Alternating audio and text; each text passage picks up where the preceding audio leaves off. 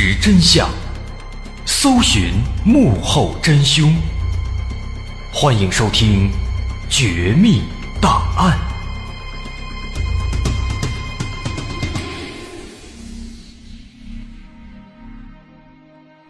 还原事实，探索真相。欢迎来到今天的《绝密档案》，我是大碗。在加勒比海有一个很小的岛国。它的名字叫做海地。这个海地，它是世界上最穷的国家之一，穷到什么程度呢？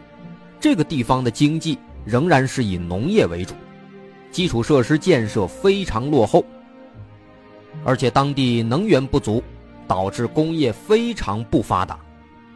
也因此，他们那儿的失业率都非常高，有三分之二的人没有固定的工作。在之前的几百年当中，这个小国被各种西方列强占领殖民，直到近一百年才在美国的援助下慢慢的有所好转。那总而言之呢，从这些情况不难看出来，这是一个很不起眼的小国。但是就是这么一个小地方，它却是著名的美国丧尸的发源地。那为什么咱们单说是？美国丧尸呢？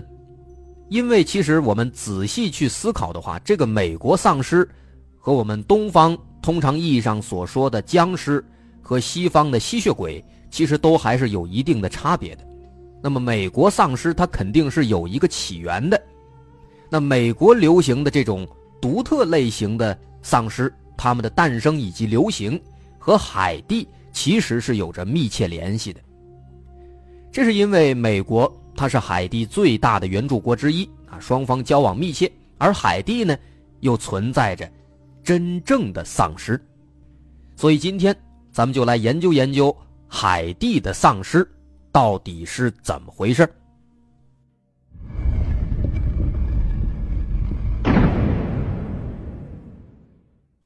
海地丧尸的故事要从一九二七年开始说起。当时，美国有一个很传奇、很著名的神秘学作家，他叫威廉·希布鲁克。这个人的确做过很多传奇的事情，例如他曾经深入非洲的食人族部落，研究那些食人文化。但是他作为一个外来者，那些部落呢不愿意把那些人肉分享给他，不给他吃，所以最后希布鲁克只能够在医院里面搞到了一些人肉的样本，带回家。自己烹饪来体验。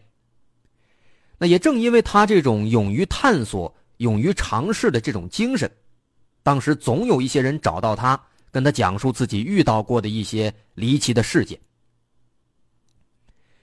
在一九二七年，有一天，希布鲁克接待了一位刚从海地归来的朋友，这个朋友给他讲述了一个丧尸的故事。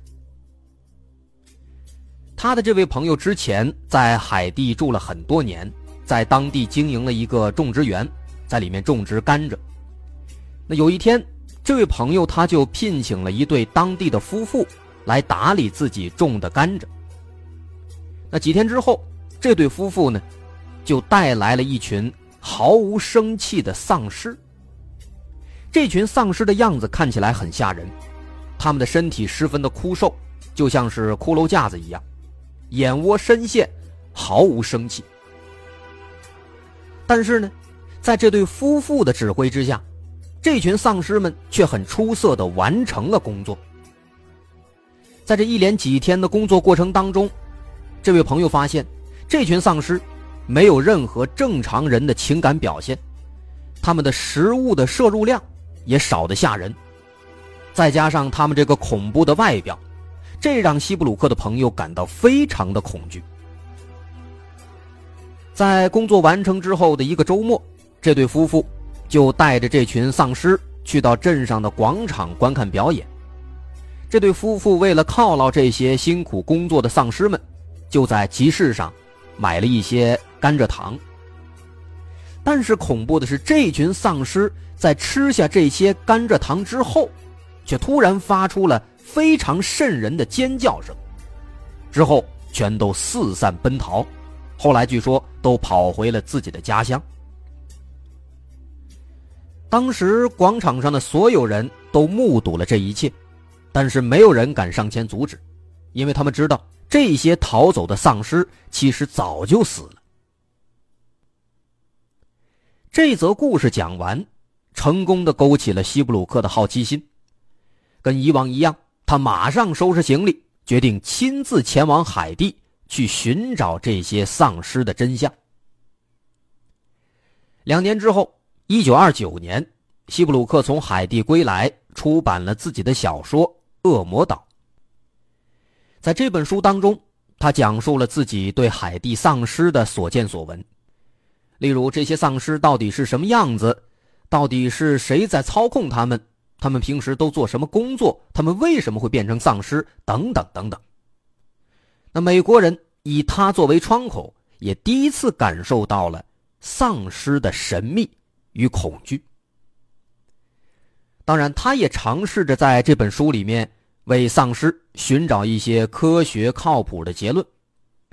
比如在书里，他提到自己曾经和海地的一个叫做维利尔斯的博士讨论过丧尸的话题，但是这个博士作为本地人，他也搞不太清楚，所以最后他只能推测说这些所谓的丧尸有可能只是中毒了，可能是某些药物作用之后的结果，例如有些物质会导致人长期昏迷、神志不清，那这个状态下呢，还可能容易被人操控。变成类似丧尸的样子。当然了，那个时候的读者也没有人在意到底有没有什么科学解释，他们全都对这种新兴的怪物感到好奇和痴迷，甚至在当时还掀起了一股去海地旅游的热潮。那借着这股浪潮，在一九三二年，美国环球影业就根据西布鲁克的故事。拍摄了史上第一部丧尸电影，名字叫做《白丧尸》。在这部电影里面，丧尸还没有进化出现在咱们看到的那种恶心恐怖的外貌。这个电影里的丧尸只有很苍白的皮肤、无神的双眼，看起来其实更像是吸血鬼。那这部电影它讲述的是一个发生在海地、跟爱情、跟巫术有关的故事。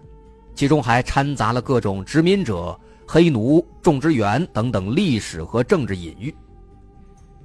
那可能也正是因为这些原因，导致这部电影它的口碑并不是很理想，也没有引发更多人对丧尸的热情。直到一九三八年，一九三八年，美国的著名民俗女作家叫赫斯顿。她出版了一本海地旅游小说，叫做《告诉我的马》。在这本书当中，赫斯顿提到自己曾经亲眼目睹的一桩海地丧尸事件。一九三六年十月二十四号，在海地的艾纳里村，有一名头部包裹着烂布条、全身赤裸的奇怪的女人，在村子里面四处徘徊。这个女人的眼睛毫无生气，脸色惨白，眼睑附近的皮肤全部都是惨白色的，就像是被烧毁了一样。从远处看，她枯瘦如柴，左腿一瘸一拐，像是骨折了。从这些体貌特征上，村民们很快就认出来，这个女人，她竟然是早在1907年就已经死亡。并且被埋葬的菲利西亚，而现在时隔二十九年，早已死亡的人却亡者归来，这足以说明确实存在着丧尸啊！但其实，作者赫斯顿他是怀疑的，对于自己亲眼所见、亲眼目睹的这个事情，他怀疑这个菲利西亚，也许是在某种药物的作用下才死而复生，变成现在这个样子的。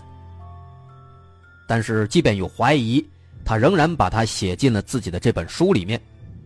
后来，他还把这个丧尸女菲利西亚的照片寄给了著名的生活杂志，而生活杂志把它广而告之。那么，这张照片也被认为是人类历史上第一张涉及到丧尸真实存在的证据。那这张照片，目前网络上也比较好搜集，我们也会把它放到我们的微信公众号里啊，大伙儿可以关注一下我们的微信公众号，在微信搜索“大碗说故事”，哎，找到点击关注。那查阅这些照片呢，可以在我们的公众号里回复关键词“海地丧尸”，就会自动弹出了。好，咱们继续说这个丧尸的故事。说当时这本书出版之后，这起事件就迅速的在美国国内引起了轰动啊！不断的有媒体来采访赫斯顿，也有很多人开始加入到研究丧尸的队伍当中。不过与此同时呢，有人也展开了质疑。在一九四五年，美国精神病学家路易斯·马斯在《人类》杂志上。发表了一篇文章，破解了这一起事件。他在文章当中指出，当地人仅仅凭借一些体貌特征就判断这个女子就是当年已经死亡被埋葬的那个菲利西亚，这种判断方式是不科学的。为此，路易斯也曾经亲自去当地和这名女子接触过，他发现这名女子本身是患有眼部疾病的。那这也就解释了他为什么要用布包裹住头部，为什么眼睑四周是惨白色的，是因为眼部疾病。同时，路易斯通过 X 光片发现，这名女子的脚之所以会一瘸一拐，是因为长期营养不足造成的肌肉乏力，而且事实上呢，这名女子在住院两个月之后已经恢复了正常的行动能力，已经不瘸了。那么如此一来，也就说明他的这个脚不是骨折，啊，这和当年死亡的那个菲利西亚的情况是不一样的。那个菲利西亚她是骨折了，所以说呢，这个女人并不是菲利西亚，只不过是长得有点像而已。所以说，她当然也就不是什么丧尸了。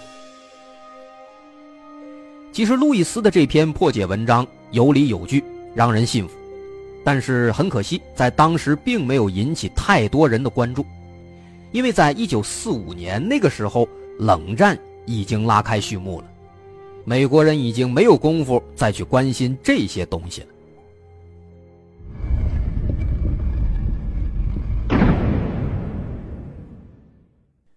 在冷战刚刚开始的二三十年当中，海地丧尸事件始终处于冷却状态。没有太多人再次提起，直到一九八一年。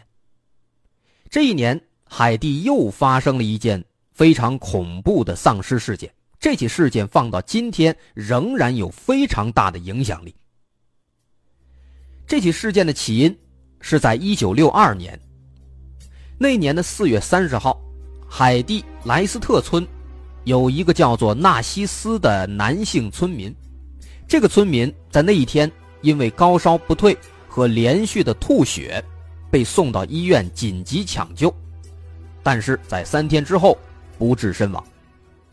他的家人们只能够在悲痛当中为他举行了葬礼，把他埋进了坟墓。转眼到了一九八一年，一九八一年有一天，有一个衣衫破旧的男人突然出现在了村口。而村民们很快就发现，这个男人竟然已经是死去十九年的纳西斯。跟之前的那个菲利西亚不一样，这个纳西斯他能够清楚的说出来自己的家庭状况，还有生前所发生的事情，所有问题都对答如流，可以确定，这个人的确就是纳西斯，没错。那看这个情况，难道真的是死者复生了吗？大伙儿都吓坏了，赶紧通知纳西斯的家属。后来不久之后，在村民的恐慌当中，纳西斯的家属赶到，把他接回到了自己家里。回家之后，家人问他是怎么回事纳西斯告诉家人说：“说当年他在医院被宣布死亡的时候，其实自己还是清醒的，是有意识的，他能够听到旁边人在说话。”能够感觉到医生用床单盖住了自己的脸，但是他自己却丝毫不能动弹，也不能说话，不能发出任何声音。在葬礼结束之后，他被一名巫毒教巫师挖了出来。这名巫师帮他恢复了行动能力和语言能力，但他也因此被这名巫师控制住了，在一个种植园里面没日没夜的工作了十几年，直到最近这巫师去世了，他才重获自由。这起事件一出，又一次引起了轰动，很多报刊杂志都有报道，同时也逐渐引起了学术界的广泛关注。因为这起事件跟上一起菲利西亚的事件不一样，这个人能够证明他自己就是纳西斯。这个时候，美国民族植物学之父叫理查德·舒尔兹，他对这起事件也产生了兴趣。于是他就叫上了自己的一名学生，这名学生是一个在哈佛研究人类学以及民族植物学的年轻的研究生，他的名字叫韦德·戴维斯。啊，于是这个舒尔兹和戴维斯两个人一起深入海地，去研究这些现象。在海地当地呢，有这么一句俗语，说海地。有百分之八十的人信天主教，但有百分之百的人信巫毒教。那这种独特的宗教构成很有意思。同时，在很多丧尸事件当中，当事人都提到了巫师和巫术，声称自己是被巫师控制才变成丧尸的。所以说，当时戴维斯和导师认为，这种所谓的丧尸，很可能和当地的巫毒教。是有直接联系的，所以他们在到了海地之后，首先找到了当地巫毒教的相关组织。那通过这个组织，他们认识了一个当地的巫师，这名巫师叫皮埃尔。那么在交谈当中，这个皮埃尔巫师就讲述了一些有关巫毒丧尸的信息。首先。巫师承认说，有一些丧尸的确是巫毒教的一种丧尸仪式所产生的。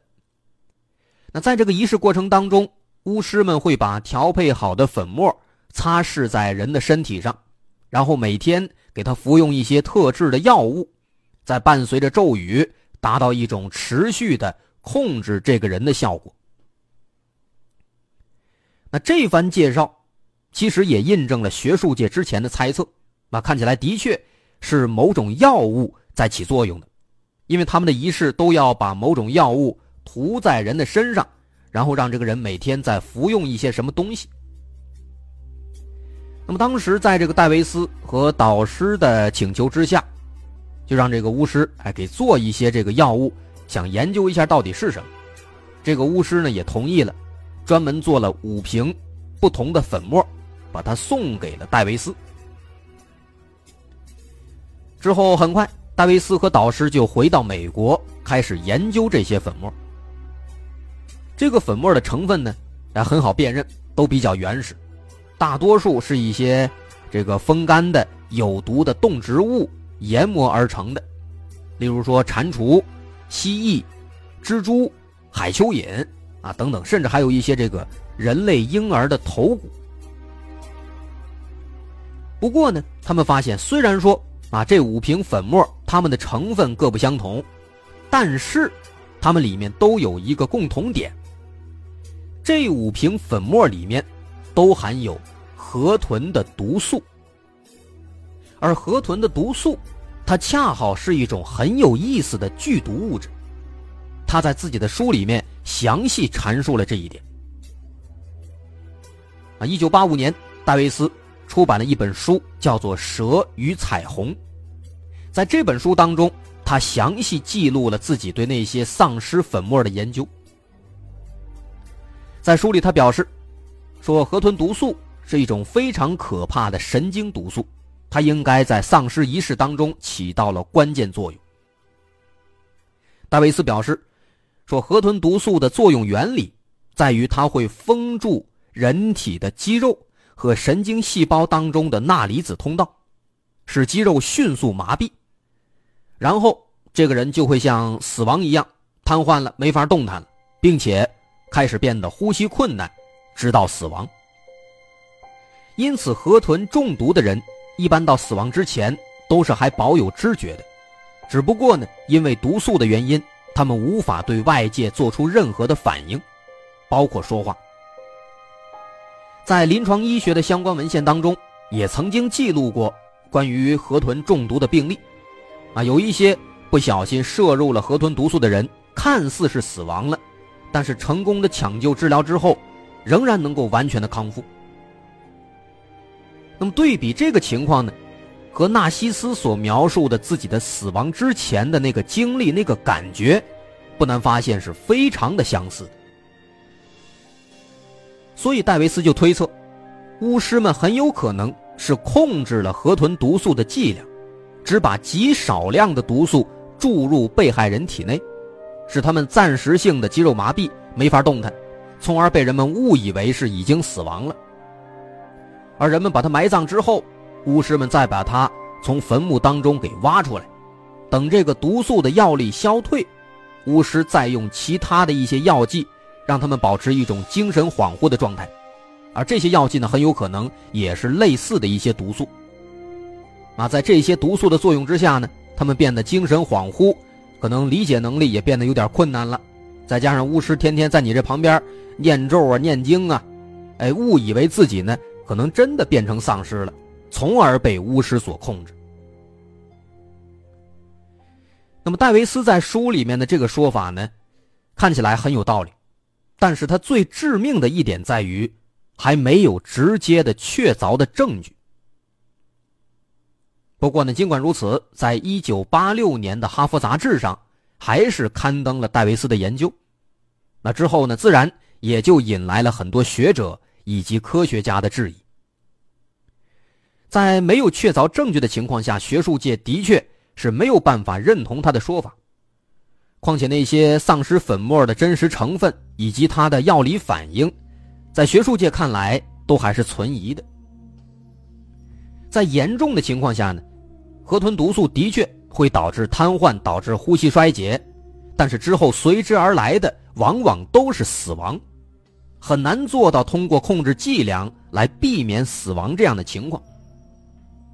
而且从当时已有的临床案例来看，河豚中毒。虽然是有治愈的可能，但是呢，它没办法让人类始终维持在一个精神恍惚或者被人操控的状态。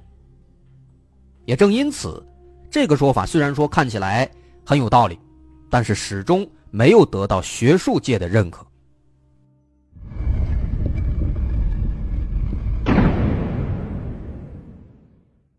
时间继续往后推移，十多年之后，一九九七年。这一年，著名的医学杂志《柳叶刀》刊登了有史以来第一篇较为权威的对海地地区的三具丧尸做出的临床医学报告。但是呢，需要说的是，这份报告虽然权威，但是他们的调查对象似乎不那么具有代表性。此话怎讲？咱先来说说这三个丧尸的情况。这第一个丧尸叫弗里德，他在三十岁的时候因为发烧引起的并发症，最终不治身亡。身亡当天就被家人埋葬了。三年之后，弗里德被一位在村子附近游荡的流浪汉发现了。被发现的时候，弗里德已经没有了交流的能力，并且神情呆滞，似乎出现了精神上的问题。弗里德的家人和牧师随后赶到。那根据面部和身体的一些特征，确认这个人的确就是当年死亡的弗里德。那之后，弗里德就被送到了海地首都太子港的精神病医院接受治疗。这个弗里德是当时这个调查小组首先调查的对象。他们对这个弗里德做了一个全方位的检测，诊断结果发现。弗里德患有紧张性精神分裂症，那至于患病的原因，不得而知。这是第一个丧尸。第二个丧尸叫艾里森。艾里森在十八岁的时候，有一天突然高烧不退，并且伴随着有眼睛发黄、身体肿胀，而且浑身散发出腐烂的臭味那这个情况其实跟咱们现在的一些电影当中的丧尸是有点类似的。说当时这个当地巫师在看到这个艾里森的情况之后呢，就说这个艾里森呢其实已经变成一个丧尸了。他的家人一听，感到非常害怕，当天就把他直接给埋葬了。直到一年半之后，这个艾里森又一次出现在了这个村子里面，他找到了自己的家人，然后指责父亲和叔叔当年把自己当做僵尸，甚至还把自己给埋葬了。那调查小组也对这个艾里森做了一次全方面的体检，发现这个艾里森他患有癫痫和缺氧造成的脑损伤。那这个猜测应该是当时被埋葬导致的。不过呢，有意思的是啊，后来他们对艾里森做了 DNA 鉴定之后，发现这个所谓的艾里森其实他并不是当年死亡的艾里森。这一点很有意思，这是第二个丧尸。第三个丧尸叫莫林，莫林的情况和艾里森差不多，也是在十八岁那年突然高烧不退，然后身体开始出现各种奇怪的反应，发出臭味。那几天之后，这莫林就去世了，然后去世当天，他的家人就把他埋葬了。直到过了十三年，这个莫林又一次回到了自己家里。他说自己变成了丧尸，被一名巫师操控了。但是呢，需要说的是，在经过 DNA 鉴定之后，调查小组发现这个莫林，他同样也不是当年死亡的莫林，不是一个人。这是这三个丧尸的情况。那么，为什么说这三个丧尸不具有代表性，或者更恰当的说，它是不是一种巧合呢？咱们做一番简单总结。首先，第一个丧尸弗里德，刚说了，他本身精神上有问题，没法和人交流，他也根本不知道自己是怎么死而复生的，查了等于没查，所以这个没有什么代表性，不说了。然后第二个丧尸艾里森和第三个丧尸莫林，刚也说了，这俩人他根本不是当年的那个死者，是另一个人，是冒名顶替的。那至于说他们俩为什么要顶替，是谁指使的，这个也不得而知。那也许是他们自己人指使的，目的是什么呢？可能为的是让外界相信海地确实有丧尸，啊，也有可能是别的什么原因，只是猜测。那总而言之呢，这三个案例似乎都具有某种特殊性。但是呢，问题是当时这个调查小组他调查的时候是随机抽查。那听到说哪有这个丧尸的消息，就赶紧过去。那如此看来的话，难道说这调查小组他是全都碰巧了吗？这个可能性估计不大。所以说，海地丧尸是不是确有其事，其实还是有待商榷的。那如果说没有，那正好也印证了这些案例的一些情况。那如果说有，那么它的原理是什么？是怎么产生的？我们至今还没有一个确切的结论。不过呢，有意思的一点是，当年戴维斯他出版了他的那本书叫《蛇与彩虹》那本书之后呢，海地巫毒教的一个传奇统领叫波夫瓦，他在接受媒体采访的时候曾经公开表示，说他很赞同这个戴维斯的这本书当中所提出的某些观点。当然，他赞同的具体是哪些观点是什么，他没说，而且他到死都没有公开说明过这个巫毒教的丧尸仪式到底是怎么回事。所以说，截至目前呢，有关海地的丧尸之谜，学术界其实还是没有什么具体的结果，只能说有两个可信度比较高的说法，啊，一个是医学方面的。一个是历史方面的啊，两个不同的角度，咱简单来介绍一下。首先说这个医学方面的说法啊，这个说法跟我们前面所说的戴维斯提出的那个说法呢，其实类似，啊，也是目前更流行的一个说法。认为巫师首先他们会对这个被害人使用微量的河豚元素，那在这整个过程当中，被害人的大脑它是保持一个完全清醒状态的，啊，这是跟河豚毒素它本身的特性是有关系的。前面咱们介绍了。那在这个状态下，如果这个被害人他能够挺过二十四小时没死，啊，没有因为中毒死亡，那么之后他就会很快的恢复正常，并且不会出现并发症。那但是这个几率呢，我们其实客观来讲很低，而且目前好像还没有临床的案例能够证明这一点。那这是目前在医学方面的一个比较流行的说法，啊，简单讲就是给一个人中毒，中毒之后，如果他运气好，一天了没死，之后呢他会恢复，然后呢可能这个巫师会做一些什么精神暗示啊，或者其他的一些麻痹毒素之类的，让他信以为真。认为自己真的变成丧尸了，啊，这是医学方面的一个比较流行的说法了。然后咱们说历史方面，啊，历史方面这个说法呢，其实相对更复杂，它主要是和海地近几百年被殖民压迫的历史是有关系的。怎么回事？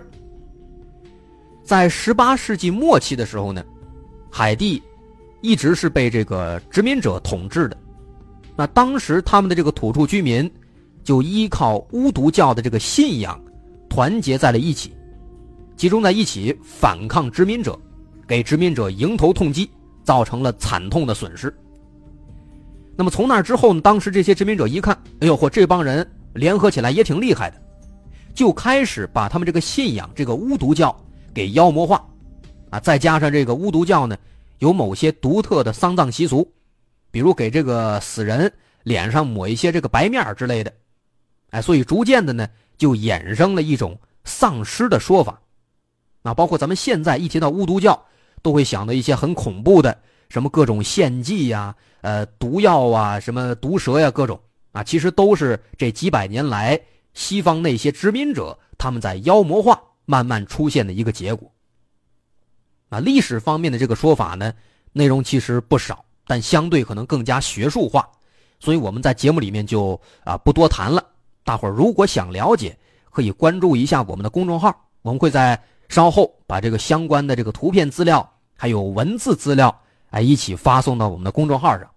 那最后再说一下我们的公众号，大伙儿在微信公众号搜索“大碗说故事”，点击关注即可。好，我是大碗，今天咱们就说到这儿。大伙儿如果喜欢，也可以关注一下我们的新浪微博，在微博搜索“超级酷的大碗文化”。啊，来这儿，咱可以实时互动。得，咱下回见。